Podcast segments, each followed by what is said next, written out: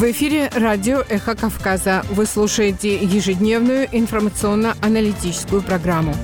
Мы вещаем в рамках корпорации «Радио Свобода. Свободная Европа». У микрофона Кети Бочоришвили. Здравствуйте. Слушайте сегодня в нашей программе. Грузинский парламент выслушал доклад посла США Робин Даннигэн. За последние тридцать два года мы предоставили Грузии помощь на сумму более шести миллиардов долларов. Но эта цифра даже не отражает историю нашей дружбы и того, какую пользу наше партнерство принесло обеим странам.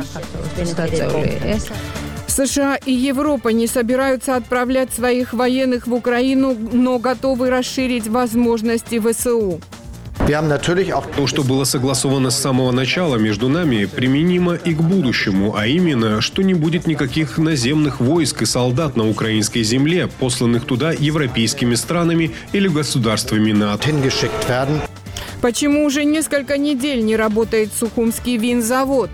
Давно пора было выставить заградительные пошлины на винный импортный материал. Свой надо производить из качественных сортов винограда, произрастающих на территории Республики Абхазия. А сейчас время международных новостей. О них расскажет Вадим Дубнов. Отпевание Алексея Навального запланировано на первое марта в церкви иконы Божией Матери «Утоли моя печаль» в московском районе Марьино на юге города. Политик там жил, похороны пройдут в тот же день неподалеку на Борисовском кладбище. Об этом сообщила пресс-секретарь политика Кира Ярмыш. Директор ФБК Иван Жданов рассказал, что изначально прощание и похороны планировалось провести двадцать девятого февраля. Быстро выяснилось, что к двадцать девятого февраля нет ни единого человека, который мог бы выкопать могилу. К первому можно и к двадцать восьмому можно, а на двадцать девятое могила не копается, написал Жданов. Он связал это с тем, что на двадцать девятого февраля запланировано обращение президента России Владимира Путина к Федеральному собранию.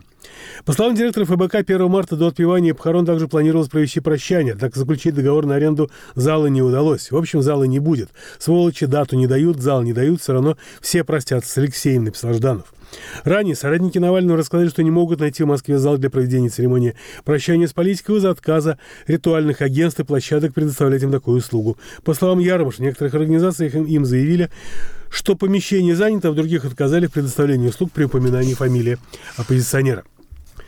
Вдова Алексея Навального Юлия двадцать седьмого февраля выступила в Европарламенте. Она назвала президента России Владимира Путина лидером криминальной группировки и призвала продолжить давление на его окружение. Трансляция вел канал «Настоящее время». Навальный заявил, что Путин должен ответить за то, что он сделал с Алексеем Навальным и с прекрасной соседней страной, имея в виду Украину. Речь Навального была встречена в Европарламенте бурными аплодисментами. Навальный призвал европейских политиков не вести переговоры с Кремлем ни по Украине, ни по другим вопросам, но организовать расследование его деятельности и финансовых потоков как самого Путина, так и его ближайшего окружения. Путину невозможно навредить резолюцией или новым пакетом санкций. Это ни к чему не приведет. Путина невозможно победить, если считать, что он принципиальный человек, у которого есть мораль и который верит в правду. Он совсем не такой, и Алексей очень давно это понял. Вы имеете дело не с политиком, а с кровавым монстром. Путин – это лидер организованной преступной группировки. An organized criminal gang. В среду в Европарламенте начались дебаты по проекту резолюции о смерти Навального. Текст Европарламента называет гибель политика убийством, призывает российские власти не мешать в организации его похорон, а Евросоюз призвать к ответу ответственности за судебные процессы против политика, вынесенного ему приговора, его заключения и смерть. В проекте резолюции авторы призывают Евросоюз усилить поддержку российскому гражданскому обществу, не применять необоснованных мер против людей, ищущих убежиства от режима Путина, и усилить поддержку Украины, в том числе военную. Евросоюзу нужно рассмотреть возможность использования доходов от замороженных российских активов на военные нужды Украины. Об этом заявила глава Еврокомиссии Урсула фон дер Ляйен. По ее словам, для этих средств не может быть лучшей цели, кроме как потратить их на усиление обороны Украины и всей Европы.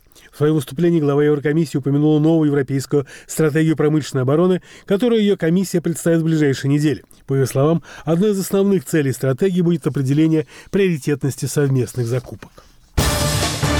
Эхо Кавказа. Новости.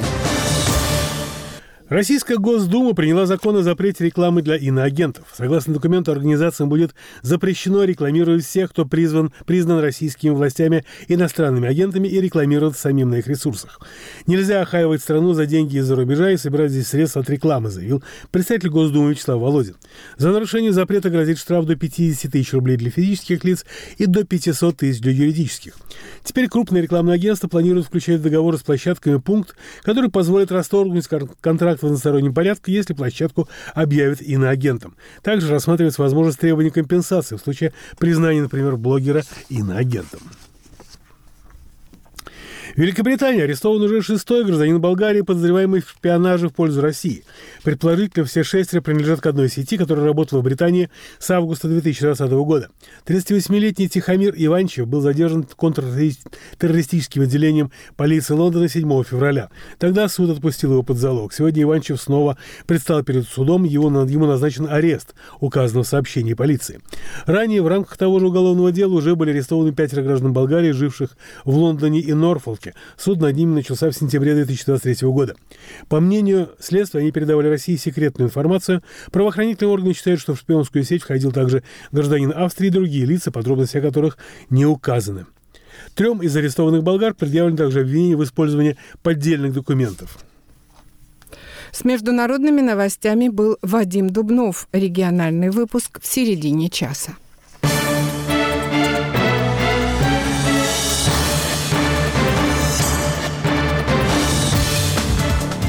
Вы слушаете радио «Эхо Кавказа», ежедневную информационно-аналитическую программу. В студии работает Кети Бочоришвили. Переходим к темам дня. Впервые посол США в Грузии Робин Даннигэн предстала с отчетом перед грузинскими парламентариями. В десятиминутном докладе об основных аспектах стратегического партнерства двух стран и внешней политики США посол Даннигэн назвала основные приоритеты администрации президента Джо Байдена в отношениях с Грузией. Вашингтон поддерживает территориальную целостность Грузии, желает ее видеть членом ЕС и НАТО и ждет проведения справедливых и прозрачных парламентских выборов осенью. Тему продолжит Мзия Парцхишвили.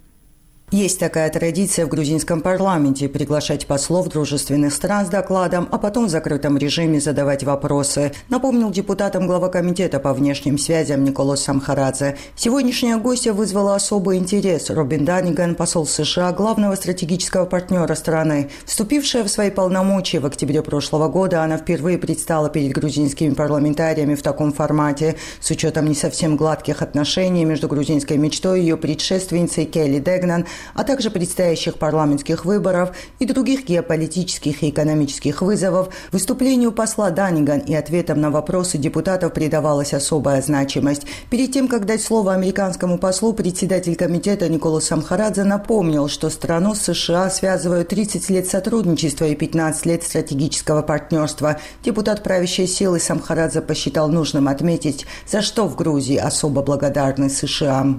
Хотя США поддерживают Грузию уже тридцать лет в различных направлениях, в строительстве государственных институтов, экономическом развитии, демократии и, самое главное, территориальной целостности.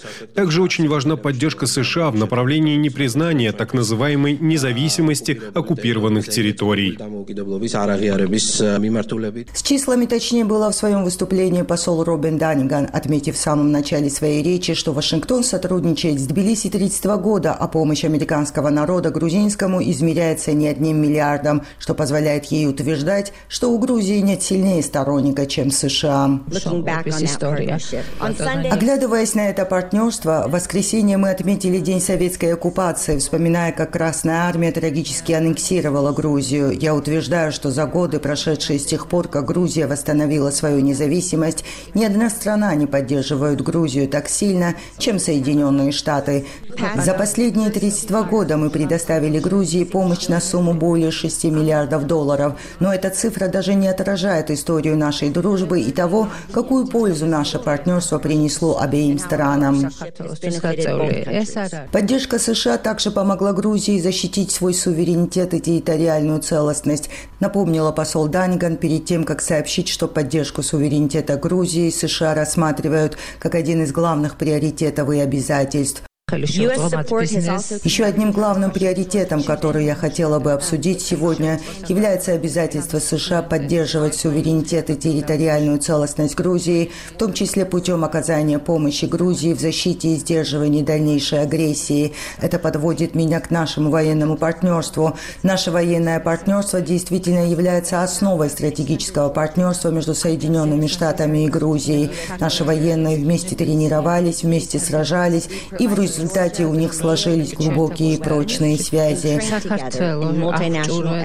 Кроме этого, посол США от имени президента Джо Байдена обещала стране помощь в выполнении девяти рекомендаций Брюсселя для вступления Грузии в Евросоюз, назвав в этом ключе предстоящие парламентские выборы краеугольным камнем демократии. Предстоящие выборы, вероятное вмешательство в них России и помощь США в предотвращении внешнего и внутреннего вмешательства со стороны грузинской мечты на результаты выборов были одним из главных вопросов, о которых решили поговорить депутаты-оппозиционеры с американским послом. Ее ответом депутат Лело Саломе Самадашвили была довольна.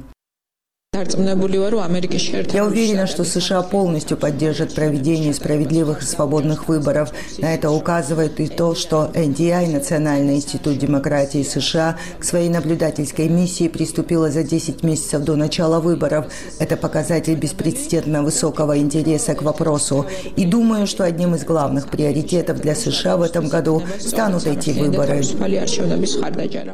Среди других вопросов со стороны оппонента власти были стратегическое партнерство Грузии с Китаем, при грузинской мечте ее антизападная риторика и укрепление экономических связей с Россией. Однако депутаты-оппозиционеры предпочли не сообщать журналистам, что именно на это ответила посол Даннигэн. И во вступительной речи посла, и в комментариях представителей правящей силы было слышно желание сгладить натянутые отношения, которые возникли между грузинской мечтой и посольством США в Тбилиси во время предыдущего посла Келли Дэгнан. К примеру, в своем выступлении посол Даннигэн позитивно оценила тот факт, что новый премьер-министр Аргли Кобахидзе в этом ранге в первую очередь посетил Брюссель, чтобы встретиться с высокопоставленными официальными лицами Евросоюза и обсудить статус кандидата Грузии, а также навестил штаб-квартиру НАТО. И депутаты грузинской мечты избегали прежних резких оценок в адрес дипломатии США, но настойчиво поднимали вопрос о том, что пора уже США вводить безвизовый режим с Грузией и согласиться на прямые авиаперелеты. Впрочем, среди аргументов спикера парламента Шалва Папуашвили все-таки проскользнула прокитайская тема. Соглашаясь с тем, что у Вашингтона не со многими странами существует безвизовый режим, он почему-то решил привести в пример Тайвань, демократическое правление которого поддерживает США. Граждане Америки имеют безвизовый режим в Грузии. Понятно и правильно, что в целом у Америки нет безвизового режима со многими странами. Но, например, непризнанное государство Тайвань имеет безвизовый режим. И я не думаю, что Грузия с ее трёх с половиной миллионным населением будет представлять какую-либо угрозу для США с точки зрения миграции. Безвизовый режим был бы еще одним добрым жестом по отношению к грузинскому народу и продемонстрировал бы соответствующее отношение к нему. Сказал спикер Папуашвили, при этом несколько раз отметив, что Грузия от США ждет ответных шагов еще по двум направлениям – прямые авиаперелеты и увеличение инвестиций. Там же Папуашвили призвал всех международных доноров не финансировать оппозицию, отметил, что вмешательство, будь то со стороны России или США, все равно будет нарушением грузинского законодательства. Сама посол Робин Даннигэн сегодня не стала делиться с журналистами своими впечатлениями от общения с депутатами и покинула парламент без комментариев. Мзия Парцхишвили, Эхо Кавказа, Тбилиси. Депутаты парламента самопрозглашенной Республики Абхазия обязали президента, кабинет министров и министра иностранных дел не позднее, чем за десять дней до подписания всех межправительственных соглашений, представлять их в Народное собрание. Сегодня же они отклонили закон о спецналоге, но приняли в первом чтении закон об упрощенной системе налогообложения. Закон о клевете, анонсированный в социальных сетях, не попал в повестку дня заседания сессии. Текст абхазского автора читает Демис Паландов. В повестке заседания абхазского парламента было более двадцати вопросов, которые депутаты рассмотрели за два с половиной часа. Накануне анонсировалось рассмотрение поправок в статью о клевете, которые предлагает абхазская прокуратура. Речь о кратном увеличении штрафов и ужесточении ответственности за клевету. Поправки вызвали серьезные нарекания в абхазском обществе, уверенном, что их главная цель – борьба с критиками власти. Депутаты эти поправки в повестку дня не включили. Также были исключены три вопроса, связанные с принятием Гражданского и Строительного кодексов. После согласования повестки парламентарии приступили к обсуждению проекта закона о государственных закупках. По словам депутата Резо Зантария, он должен обеспечить прозрачность при государственных закупках. В соответствии с законом процедура и порядок проведения и все этапы закупок проводятся в электронном формате, где невозможно что-либо утаить. В свою очередь, В свою очередь, проект закона о государственных закупках устанавливает фундаментальные основы, подчеркиваю, фундаментальные основы и порядок организации и проведения государственных закупок, а именно детально регулирует, регулирует порядок осуществления закупок, закупочных процедур, способы осуществления закупок, регламентирует порядок осуществления контроля, что является важным за государственными закупками, органы, и определяет орган и осуществляет порядок определения поставщика. Проектом предусмотрено два вида государственных закупок. Это конкурентные и неконкурентные. Каждый из этих видов государственных закупок практически расписан в нашем законодательстве как инструкция. В целях обеспечения прозрачности закупок проектом предусмотрено создание электронной площадки, проведение государственных закупок, куда открытый будет доступ всем желающим быть участником данного конкурса. Резо Зантария считает, что закон исключит нецелевое расходование средств и коррупцию. Депутат Дауд Хутаба не согласился с этим заявлением. По его мнению, проект надо доработать, так как конкурентные закупки в данной редакции закона легко превращаются в неконкурентные. Несмотря на возражения, закон приняли в первом чтении. В закон о международных договорах внесли поправки, чтобы исключить такие ситуации, как с подписанием соглашения по госдаче Пицунда, по которому огромная часть Пицунда Пицунда перешла в собственность Российской Федерации и была фактически отторгнута от Абхазии. Абхазское правительство подписало международное соглашение зимой две тысячи двадцать третьего года. Обнародовано оно было лишь спустя несколько месяцев, вызвав протесты в обществе. Закончилось все ночной ратификацией в парламенте, которую, как оказалось, отказывается признавать даже Россия. Но вовсе не по причине нарушения регламента, а из-за того, что депутаты прописали в соглашении запрет на передачу объектов третьим лицам. Чтобы застраховать общество от подобных катаклизмов, ряд депутатов предложили внести поправки в закон о международных договорах. Депутат Алхаз Барциц сегодня пояснил. В статью седьмую мы предлагаем изложить следующую редакцию.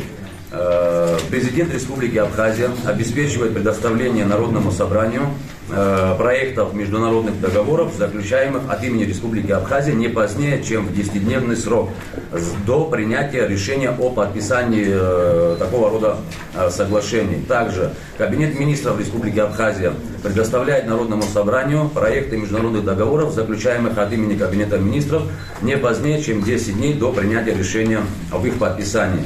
Министерство иностранных дел Республики Абхазия предоставляет собранию проекты международных договоров международного межведомственного характера не позднее, чем десять дней до принятия решения об их подписании. Международные договоры, указанные в частях первой, второй, третьей настоящей статьи, не могут быть подписаны до предоставления их в Народное собрание. В действующем законе, в действующей редакции у нас, значит, статья седьмая гласит о том, что Министерство иностранных дел предоставляет информацию Народному собранию парламента Республики Абхазия в том случае, если о заключенных уже договорах и соглашениях, в том случае, если парламент направляет запрос по определенным видам соглашений. В этом же случае мы как бы в обязательном порядке хотим, чтобы информация заблаговременно поступала в парламент до подписания, до принятия этих соглашений, для того, чтобы мы имели уже определенную информацию, какое содержание в этих соглашениях. О проекте закона об упрощенной системе налогообложения рассказал сотрудник Министерства по налогам и сборам Алан Асландия. Ставка налога привязана к суммарной валовой выручке. Она составляет шесть процентов, если доход не более пяти миллионов рублей, и восемь процентов при превышении лимита. Отчетность для граждан максимально упрощена. Налоговое ведомство уверено, что после принятия закона будет видеть всех сотрудников и их реальные зарплаты. Увеличится поступление во все внебюджетные фонды. Закон поддержал Дмитрий Маршан, который проинформировал, что в странах, где он действует, поступления в бюджет кратно увеличиваются. Но он не согласился с единой ставкой налога для всех видов деятельности, так как прибыль у всех разная. Депутаты приняли закон в первом чтении. Законодатели внесли изменения в законодательные акты в сфере государственной регистрации актов гражданского состояния и наделили потомков махаджиров правом на восстановление абхазской национальности и фамилии и облегчили репатриантам получение абхазских паспортов. Депутаты внесли изменения в перечень сырья и материалов, ввозимых производителем товаров, аналоги которых не производятся в Абхазии и при ввозе не облагаются налогом. В него добавили растворимые морские продукты и продукты из морских млекопитающих, оцинкованную рулонную сталь и проволоку из железа и нелегированной стали, сухумскую кондитерскую фабрику и имущественный комплекс бывшей гостиницы «Амткел» включили в перечень объектов, подлежащих приватизации. Текст абхазского автора читал Демис Паландов.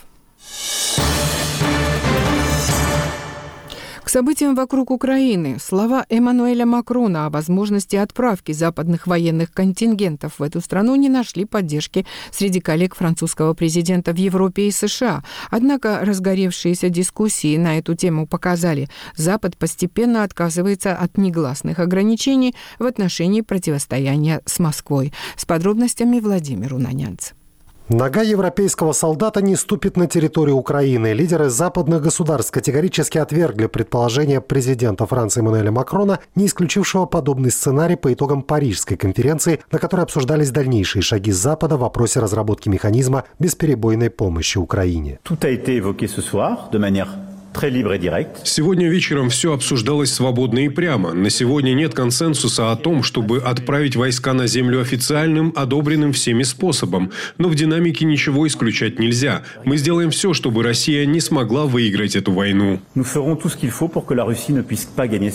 Берлине в связи с этим дали понять, что заявление лидера Пятой Республики, хоть и высказанное в теоретическом аспекте, не способствует плодотворной дискуссии по реально насущным вопросам – предоставлению ВСУ необходимых вооружений. Ich ähm, fange mal nochmal mit der Äußerung von, vom französischen Staatspräsidenten Macron. Позвольте мне начать с заявления президента Франции Макрона. Сапог немецкого солдата на украинской земле – это не вариант для Федеративной Республики Германия. Это не может быть вариантом и не будет вариантом. Чтобы было предельно ясно, я не рассматриваю это как призыв к эскалации. Я рассматриваю это как пищу для размышлений со стороны президента Макрона. Но очевидно, что нам следует сконцентрироваться на самом главном – наращивании производственных мощностей в сфере ПВО и пополнении артиллерийских боеприпасов. Это сейчас основные задачи по Украине. Сделать все, что поможет ей удержать свои позиции в этой оборонительной кампании, и чтобы иметь возможность в какой-то момент снова продвинуться вперед. Все остальное, на мой взгляд, в данный момент не очень помогает в этой дискуссии. Заявил министр обороны Германии Борис Писториус. Недоволен высказываниями французского коллеги и канцлер Германии Олаф Шольц напомнил Эммануэлю Макрону, что европейские страны изначально договорились между собой о невмешательстве в войну в Украине. То,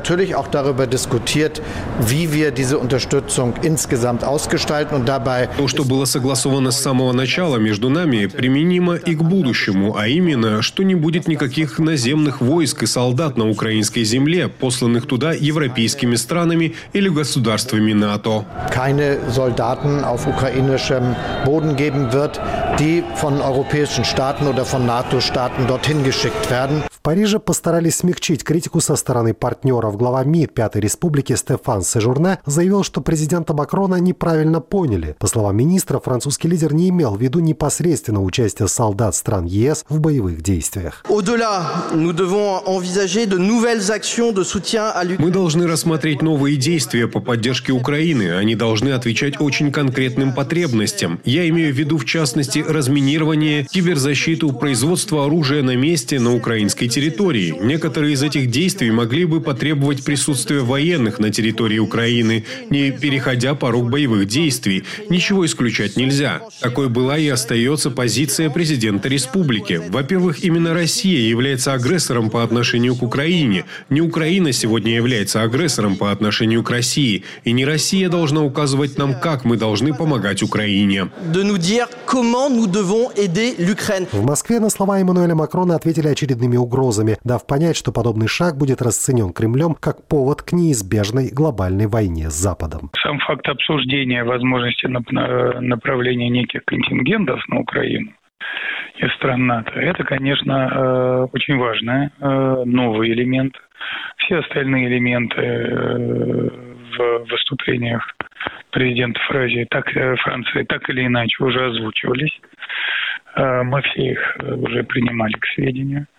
Нам хорошо известна позиция господина Макрона относительно необходимости нанесения России стратегического поражения и так далее и тому подобное. Но что касается... Мы обратили внимание на то, что вот тема направления военных на Украину действительно обсуждалась.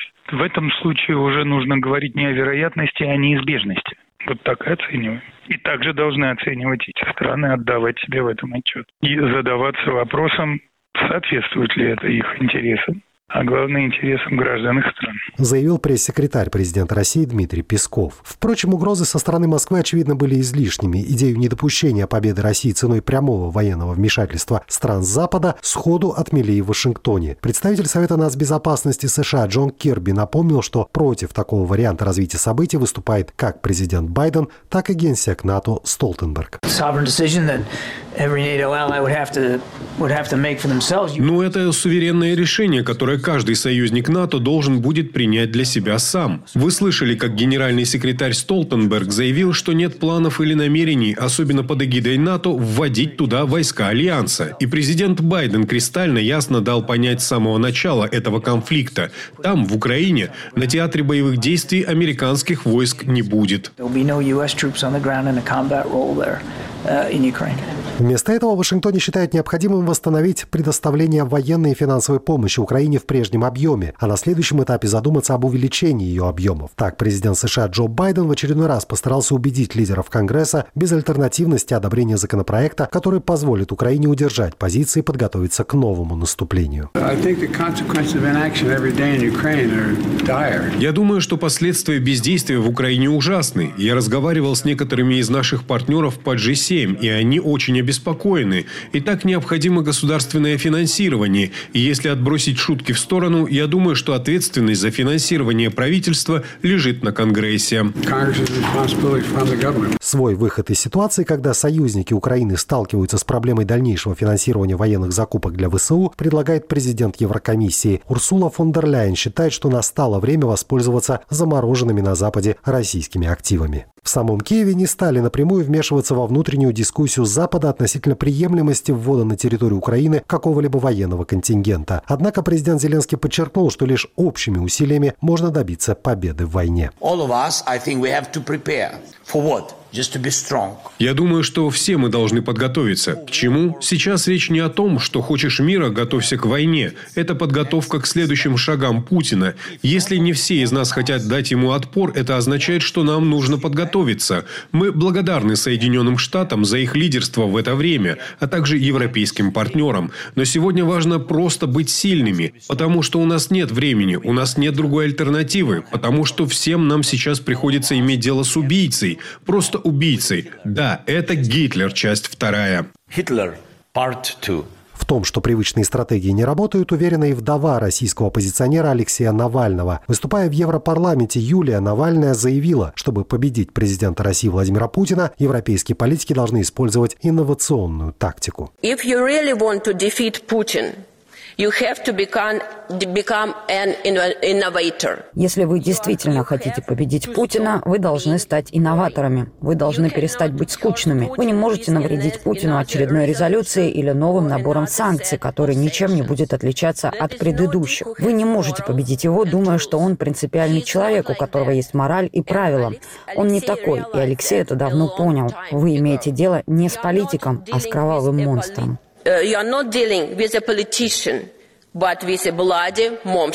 И, похоже, западные политики постепенно склоняются к инновационному подходу в отношении России. Несмотря на то, что большинство стран НАТО поспешили дезавуировать заявление Эммануэля Макрона относительно отправки в Украину западных военных контингентов, прозвучавшее из его уст еще одно заявление относительно коалиции по предоставлению ВСУ дальнобойных ракет, способных поражать цели на территории России, никто опровергать не стал. Судя по всему, негласные ограничения, которые все эти годы соблюдались в отношениях России и НАТО, потихоньку отменяются.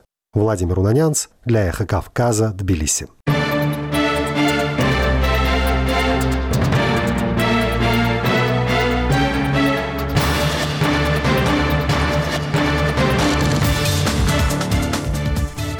В эфире радио «Эхо Кавказа». Вы слушаете ежедневную информационно-аналитическую программу. Время краткого регионального выпуска новостей, который представит Вадим Дубнов. «Мы знаем, что значит жить рядом с империей, которая никогда не перестанет быть империалистической», заявил президент Грузии в интервью британскому телеканалу Sky News. Так Саламезер Вишвили ответил на вопрос ведущий о том, ощущает ли правительство страны давление со стороны России и какой совет может дать Грузия Украине, воюющей с Российской Федерацией. Говоря о влиянии России на Грузию, Саламезер Вишвили отметила, что в преддверии парламентских выборов в стране есть опасение того, что Москва вмешается в процесс голосования и развяжет гибридную войну.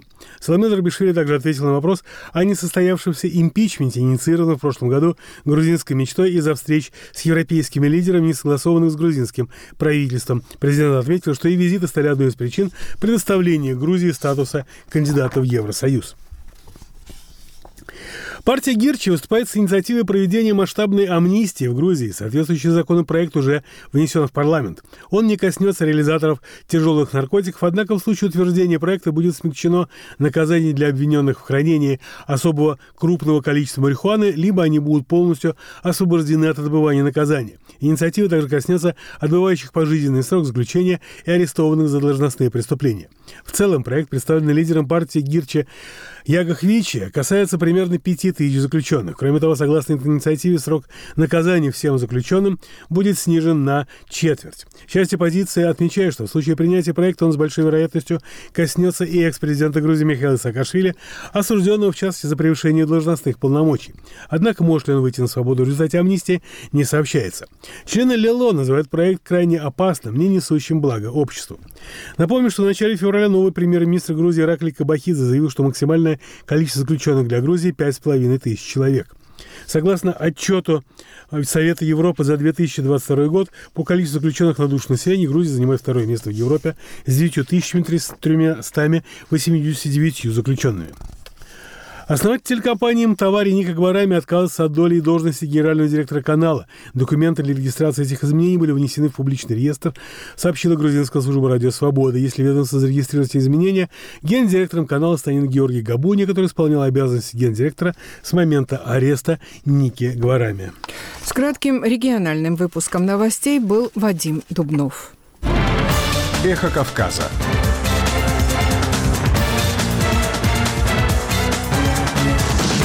Репортажи, экспертные оценки. Социальные и культурные новости.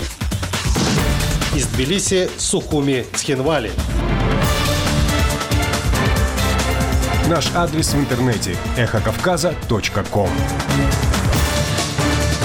«Эхо Кавказа». Премьер-министр Армении Никол Пашинян сделал очередное заявление на тему отношений своей страны с ОДКБ, в частности, и с Россией вообще, которое было воспринято как очередной шаг в конфронтации Еревана с Москвой. Действительно ли Армения намерена выйти из ОДКБ и, возможно, разорвать другие союзнические связи? Насколько она готова к изменению внешнеполитического вектора? Эти вопросы Вадим Дубнов за некруглым столом обсуждает с президентом Ереванского регионального центра демократии демократии и безопасности Тиграном Григоряном и основателем информационного агентства «Алик Медиа» Арсеном Харатяном. Прежде всего, правильно ли перевели заявление Пашиняна, потому что, на самом деле, мне кажется, там осталась какая-то двусмысленность. Там многие восприняли это как заявление о приостановке членства в ОДКБ, а, как мне показалось, на самом деле, это была скорее констатация факта этой приостановки, которая имеет место уже последние несколько месяцев. Как по-вашему, Арсен? Можно сказать, еще больше года. Наверное, начиная с две тысячи двадцать второго года, Армения прямо констатировала тот факт, что, в принципе, ОДКБ не работает. работает, и когда слово идет про Армению, в общем-то, это до сих пор одни лишь политические заявления, никакого формального процесса мы пока не видели, так что, в принципе, неясно вообще, есть ли механизм того, как та или иная страна может или будет выходить из этого союза. А, Тигран, я вас тоже спрошу, из стилистики или грамматики этого заявления, речь идет о том, что действительно Пашинян анонсирует какой-то решительный шаг в отношении этой структуры, или он просто жалуется, так сказать, сетует на сложившийся порядок вещей? В принципе, согласен, что это больше констатация факта, чем какое-то новое заявление. Этот процесс, я согласен с Арсеном, начался в сентябре двадцать второго года, когда Армения поняла, что, в принципе, те механизмы безопасности, которые должны были действовать в случае атаки на территорию Армении, они действуют. Армения начала процесс диверсификации своих отношений, внешнеполитических отношений и отношений в сфере безопасности. И вот эта де-факто заморозка членства в ОДКБ началась именно с этого момента, когда Армения начала бойкотировать свое участие в организации. Помним, что Пашинян не подписал финальное заявление саммита ОДКБ в Ереване. Ереван демонстративно отказывался и отказывается от участия, например, в военных учениях ОДКБ. Ереван отказался от квоты на должность заместителя генсекретаря ОДКБ. Проблема вот этих интервью Пашиняна западным изданиям состоит в том, что очень часто контекст пропадает в этих интервью. То есть он говорит что-то, что очень хорошо известно внутри Армении, но внешней публике все эти нюансы, конечно, неизвестны, и поэтому вот делаются такие выводы. Очень часто такие заявления становятся заголовками вот этих интервью или публикаций, и вот они создают такую ситуацию, когда появляется вот такая дипломатическая напряженность. Арсен, а действительно появляется дипломатическая напряженность? В Москве действительно воспринимают это а так чувствительно и, и нервозно, или, в общем, это как бы такое изображение чувствительности и нервозности с пониманием того, что это скорее внутриполитические акции? Я думаю, что воспринимается это, конечно, нервозно, хотя я не уверен, что более нервозно воспринимается, скажем, адаптирование Римского статута или поездка супруги Пашиняна в Украину, или, скажем так, сейчас обсуждается вопрос пограничников ФСБ из аэропорта Звартноц, вывез этих пограничников. Я не знаю, что более нервозно воспринимается. Столько всего происходило за последние месяцы или два года, что... Но факт в том, что это, в принципе... Понятно, что российский клуб, где э, до какого-то периода Армения якобы получала какие-то льготы на вооружение, но и есть, конечно, двухсторонние договоренности с Россией и по направлению обороны, где еще э, таких больших изменений не наблюдалось. В контексте ОДКБ мы не только ничего не получали, какая разница тогда, зачем оставаться в этом клубе? Тигран, Арсен уже расширил э, тему нашего разговора. Заявление по ОДКБ было интересно скорее даже не самим, не самой темы ОДКБ, а тем, что она вошла в этом тексте в резонанс с другими обвинениями России, и в том, что Пашиняна пытались свергнуть, и была вспомнена история с Ситроковым. Почему именно сейчас и именно в Париже Пашинян решил собрать воедино, по-вашему, все это в единый букет, все эти претензии? Мне кажется, это не новый феномен. То есть Пашинян не делает такие заявления. Этот процесс начался после окончания Второй Карабахской войны. Мысль идет черным по белому, что Россия, например, виновата в нашем поражении в двадцатом году. Эти претензии, говорит об этих претензиях на протяжении последних трех-четырех лет. И в этом плане я не вижу ничего экстраординарного, что он, например, в этом интервью телекомпании «Франс двадцать четыре» он сделал такие заявления. Я, может быть, даже не о сути заявлений. Мне просто мне показалось, что это было достаточно демонстративно. Мне кажется, основная цель таких заявлений – это как раз демонстративная цель. То есть показать Западу, что есть процесс отдаления от российских структур о дэ ка бэ. В Ереване думают, что такими заявлениями можно получить какую-то дополнительную поддержку со стороны Запада. То есть в целом, если посмотреть, почему делаются эти заявления, почему, например, состоялась поездка Анны Акопян в Украину, или почему Пашинян уже много раз заявляет, что в вопросе Украины мы являемся союзником России. Это все делается для дистанцирования Армении от России в ситуации, как многие западные акторы ставят условия для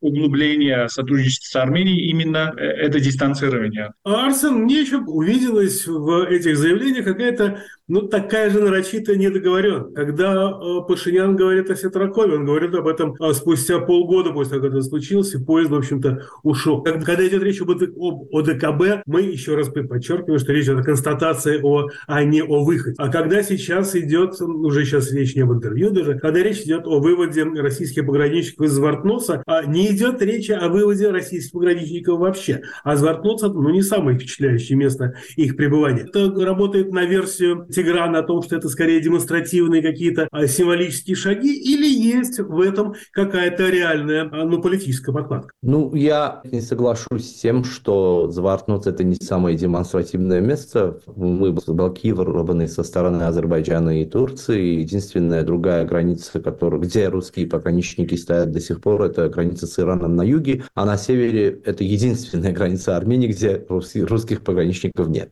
Визуально или с точки зрения оптики это довольно-таки серьезно воздействует. Вы представьте, европеец или американец, или кто-либо другой, который прилетает в Армению, и вот на границе их встречают какие-то русские эф эс бэ. Это очень серьезная тема, и не раз я в то время, еще лет двадцать назад, работал в области туризма. Это первый вопрос, который задавали. Так что я бы не рассматривал это таким символическим шагом. А тут еще есть, конечно, политическая правовая база. Есть, как вы знаете, значит, российская сто вторая база в Гюмри. Там работает одна база, я имею в виду правовая двухсторонняя договоренность. Есть российские пограничники на юге. А вот то, что в Звартноте с девяностых годов стоят российские эф эс бэшные пограничники, а с ними договоренность на бумаге то была подписана только в две тысячи тринадцатом году, кстати, при же Саркисяне, то этого вообще ничего не было. И вот я как вижу или как мне представляется, армянские власти увидели, что это одна из легких возможных решений, и пошли на это, что я считаю хорошим шагом, в принципе, не только с точки зрения пиара антироссийского товара, который можно продавать в Брюсселе и в Вашингтоне, а, в общем-то, именно с точки зрения суверенитета Армении. С Тиграном соглашусь с тем, что больше объявлений, чем, в принципе, пока еще серьезных шагов, но надо иметь в виду, что за последние два года на самом деле происходили фундаментальные вещи. Ну, кто бы представил европейскую мониторинговую миссию на территории территории Армении. Кто бы представил такого рода вещи? После того, как было решение Гааги про Путина, в Армении ратифицировали Римский статут. Наверное, один из самых важных заявлений, которое было сделано, это еще в прошлом году в Страсбурге в заявлении Пашиняна о том, что Армения согласна интегрироваться с Европой до того уровня, до какого Европа может, будет считать возможным. Тигран, насколько системно это попытка отдалиться от России и сблизиться с Западом? Если я правильно понимаю, все-таки два разных процесса, да, и две разных а, технологии. И в какой степени они ситуативны, действительно завязаны на карабахский сюжет. А если сейчас что-то изменится, гипотетически, да, скорее всего, нет, да, есть объективные предпосылки, но если бы, фантазируем, что-то изменилось в карабахских подходах Москвы, а все это было бы забыто или это уже а, все-таки достаточно необратимый процесс? Но, к сожалению, нужно отметить, что карабахская страница уже закрыта, и уже от подходов Москвы, можно сказать, ничего не зависит на, этом, на данном этапе. Я все-таки не соглашусь с ремарками Арсена про то, что это какие-то фундаментальные шаги, которые имеют под, под собой какую-то стратегию. Если, например, обсуждаем вопрос европейских наблюдателей, то это же понятно, что это результат российско-украинской войны. То есть до начала российско-украинской войны невозможно было бы представить ситуацию, когда Ереван мог бы, например, пойти на такой шаг. И это решение, можно сказать, больше вынужденное. Это решение было, было принято после сентября как раз двадцать второго года, когда российские механизмы безопасности не сработали, и было осознание в Ереване, что нужно вот восполнять этот вакуум силы какими-то другими маленькими компонентами, которые, конечно, не могут полностью заменить российский фактор, но которые могут стать частью какого-то нового хрупкого баланса. Та же самая ситуация, на самом деле, и с, с ратификацией римского статуса. Этот процесс был начат задолго до того, как было решение по Путину. Вся проблема этой ситуации состояла в том, что армянская бюрократия настолько медленно работала, и армянские другие институты настолько медленно работали, что это все совпало именно с этим решением. То есть, если бы там Конституционный суд принял бы это решение по конституционности пораньше, то, то этой ситуации вообще, вообще э, не было бы. В целом, если посмотреть на политику правительству Пашиняна после окончания войны двадцатого года, то эта политика полностью была в сфере российских представлений. После, на самом деле, в конце Второй Карабахской войны Россия уже на, начала расползаться на юг в военном смысле, когда Россия получила, в принципе, военное присутствие в Сюнике, в других регионах Армении. Было решение об отправке войск в Казахстан, и в котором Пашинян принимал очень, очень активную роль. Он даже называл это активизацией инструментов ОДКБ, то есть даже давал это как, как какую-то заслугу. Что касается заявления о том, что мы готовы интегрироваться в Европу, насколько Европа захочет, мне кажется, это как раз говорит о том, что нет никакой четкой политики, никакой четкой цели, потому что процесс евроинтеграции — это прежде всего решение государства, которое хочет интегрироваться. Европа вместо тебя не будет принимать решения и не будет говорить, насколько ты должен интегрироваться или нет. Между прочим, из той же серии заявления о том, что мы не выходим из ОДКБ, но ОДКБ выходит из нас, из Армении. Что, что это означает, никто до сих пор не знает и никто не объяснил. Это в целом вот такие роды заявления показывают, что какой-то четкой стратегии нет. Нет ответа на вопрос, куда мы движемся, почему мы движемся, движемся ли мы куда-нибудь или нет. А в Москве это понимают? В Москве, мне кажется, много, много чего не понимают. Это, мне кажется, проблема политических режимов, которые существуют в Армении и России, потому что они очень разные, и они разговаривают на разных языках. И очень часто вот эта коммуникация не получается. Все объяснения армянской стороны, например, по тому же вопросу римского статута, что, например, это не антироссийское решение, я не думаю, что хорошо понимаются со стороны Москвы. Они со стороны России это воспринимаются как антироссийские именно шаги. Хотя армянская сторона до ратификации вела переговоры по тому, чтобы, например, в случае России, в случае Путина не действовали вот эти все регуляции, которые существуют по этому статусу. Поэтому я думаю, что нет, не понимают, но есть и другая ситуация, что, конечно, сейчас у России недостаток ресурсов на Южном Кавказе, и те шаги, которые могли бы быть приняты, например, до начала войны в Украине, если бы Армения пошла бы на такие шаги, сейчас, конечно, они не могут принимать такие шаги, даже если посмотрим на экономические инструменты давления. Сейчас есть, конечно, какие-то сигналы, и вот эта вся ситуация с Джермуком, и до этого проблемы с с импортом э, и каких-то видов э, товаров. Ну, Россия сейчас понимает, что даже такие страны, как Армения, очень важны в плане экономического взаимодействия, и поэтому нет никаких резких шагов. Арсен, насколько велик еще ресурс дальнейшего отдаления Армении от России? Что еще она может сделать? И, смож... и можно ли ожидать действительно каких-то конкретных шагов, а не таких вербальных акций? И каковы риски, с другой стороны? Многое всего еще может произойти. Мы дойдем до этого. Я просто Просто, просто ремарка по поводу того, что Тигран сказал. Все правильно о том, что, конечно, многое начало происходить после украинской войны. Это может быть связано, и по всей вероятности так и есть. Но я говорю о том, что невозможно было представить года три назад, чтобы, или два года назад даже, чтобы армянские власти открыто заявляли о том, что они заинтересованы во вовлечении других-либо систем безопасности. После этого еще были визиты, наверное, за последние года или два в Армению приезжало больше западных высокопоставленных политиков, чем когда-либо за историю Армении. Но это не замена системы безопасности. Понятно, но это разговор о том, как мы это будем делать. Система безопасности не меняется за день. И это не только про амуницию и оружие, что тоже происходит. Вы знаете, Индийский канал, где у нас тоже есть проблемы с транспортацией. Везде, на самом деле, одна из самых больших проблем. Кроме того, что вот бывают договоренности о том, что будут те или иные амуниции от той же Франции, тут логистика и перевозка становятся следующей проблемой. Но об этом можно говорить потом. Что еще может произойти? Может произойти альтернативная энергетическая система в Армении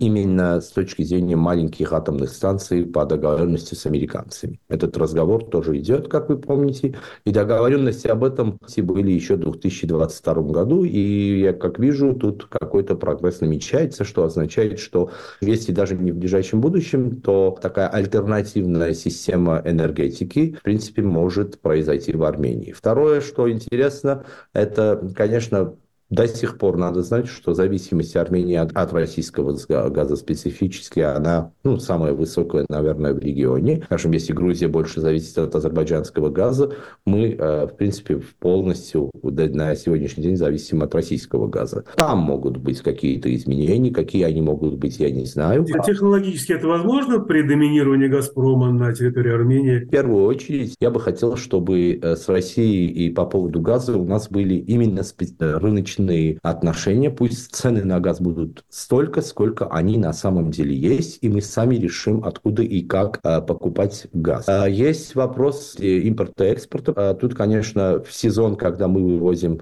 наше сельскохозяйственное продовольствие, если что-то случится, скажем так, с ферским ларсом, мы знаем, что происходит. Это единственный путь, по которому мы вывозим наше продовольствие, но более важным может стать, если, скажем, отношения деградируют до не знаю какого уровня, то это пшеница и несколько других важных продовольствий, которые мы ввозим из России. Вот по этим направлениям могут быть серьезные кризисы. А куда еще, как еще, посмотрим, но есть факт того, что со, со Францией вроде бы выходят какие-то абсолютно новые отношения. Тут очень скептично подходит к французскому влиянию или, скажем так, вождению в Южный Кавказ. Я бы не настолько скептично подходил бы на этот вопрос. Мы видим очень разные коалиции, которые образуются возле Турции. Мы знаем турецко-французские отношения, не самые лучшие. Там с Грецией у них, в общем-то, углубление идет отношений. Одновременно те американские базы, которые были выведены из Турции, в принципе, на Средиземном море, именно на греческих территориях, с, с французской кооперацией. Сегодня Пашинян в Греции, да, скажем так, после Франции полетел в Грецию. Святое место пусто не бывает. Если Россия на самом деле уходит, хотя бы или на, на, на, на сегодняшний день ослабляется или ослабилась до такого степени, что появляются новые силы, они появляются очень быстро, и а, по этому направлению прямо видно, что происходит. Тигран, насколько велики и существуют ли внутриполитические риски в вопросе отдаления от России? Насколько важен здесь фактор ну, дефицита, скажем так, популярности самого Пашиняна для подобного разворота? На самом деле, я не думаю, что все-таки в ближайшем будущем будут какие-то фундаментальные шаги в этом направлении. Я, как уже сказал, конечно, в России очень нервно ко всему этому реагирует, но, мне кажется,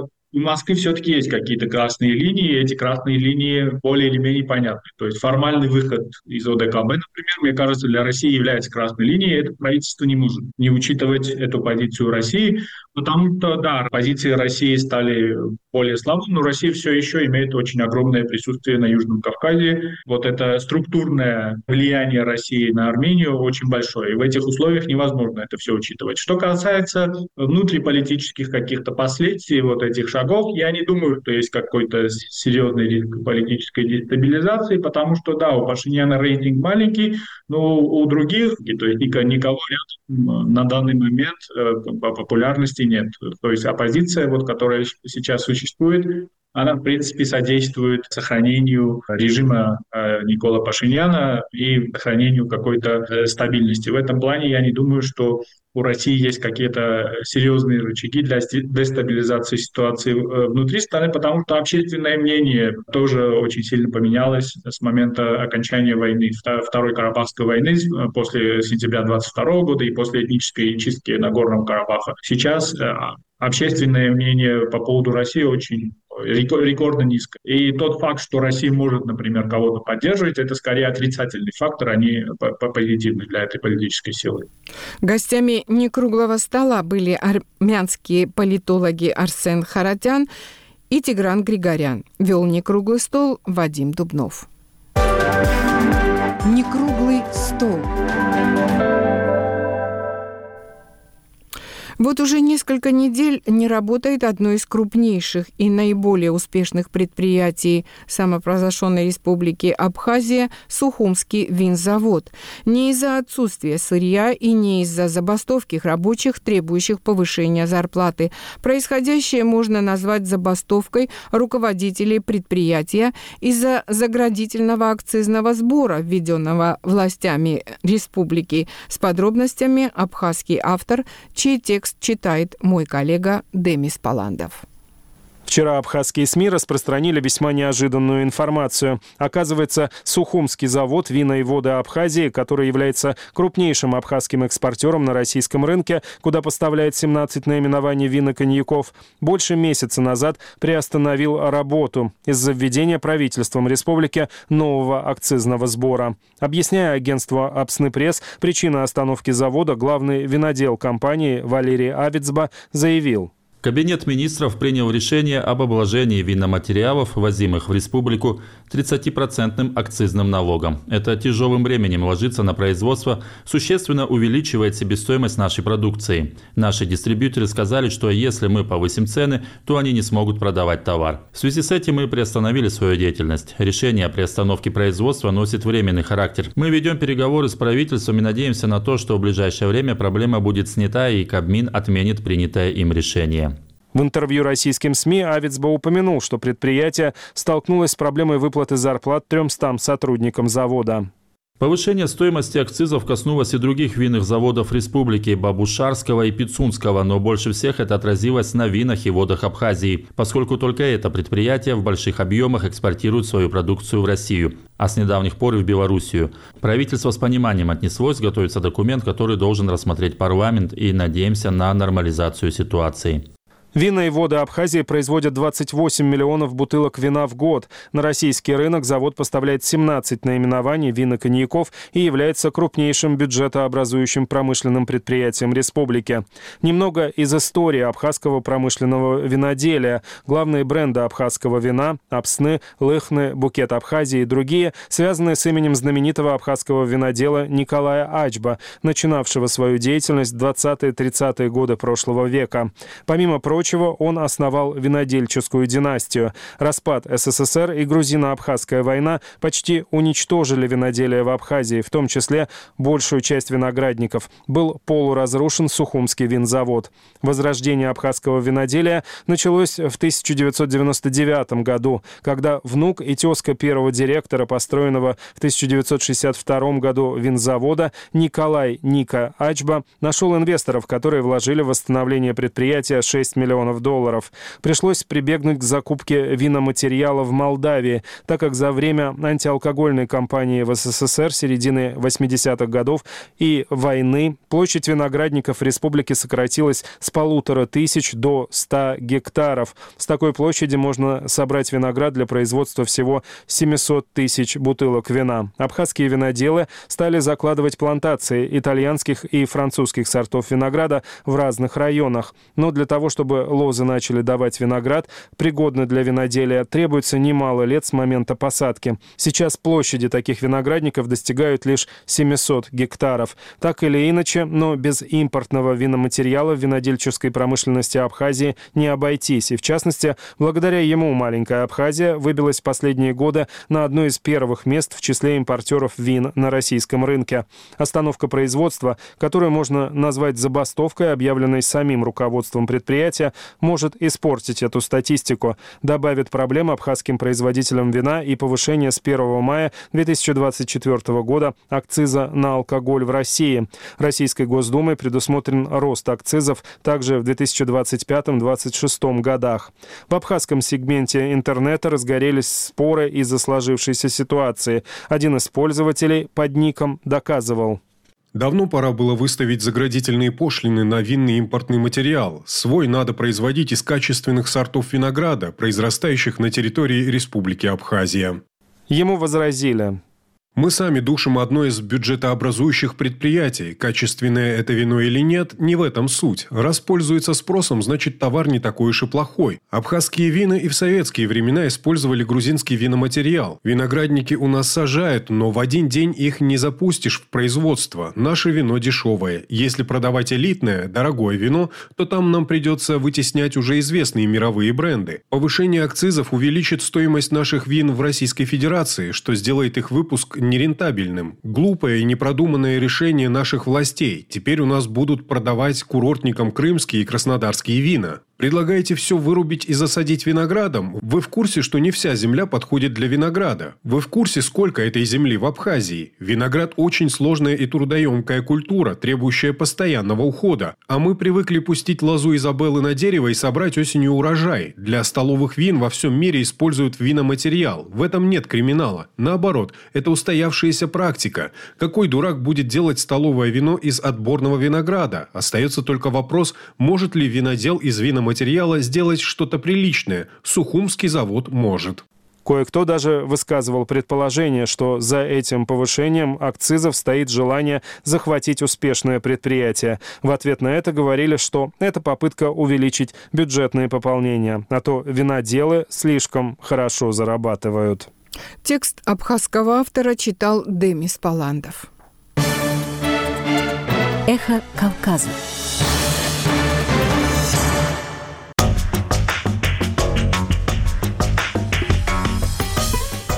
Вы слушали информационно-аналитическую программу на радио «Эхо Кавказа».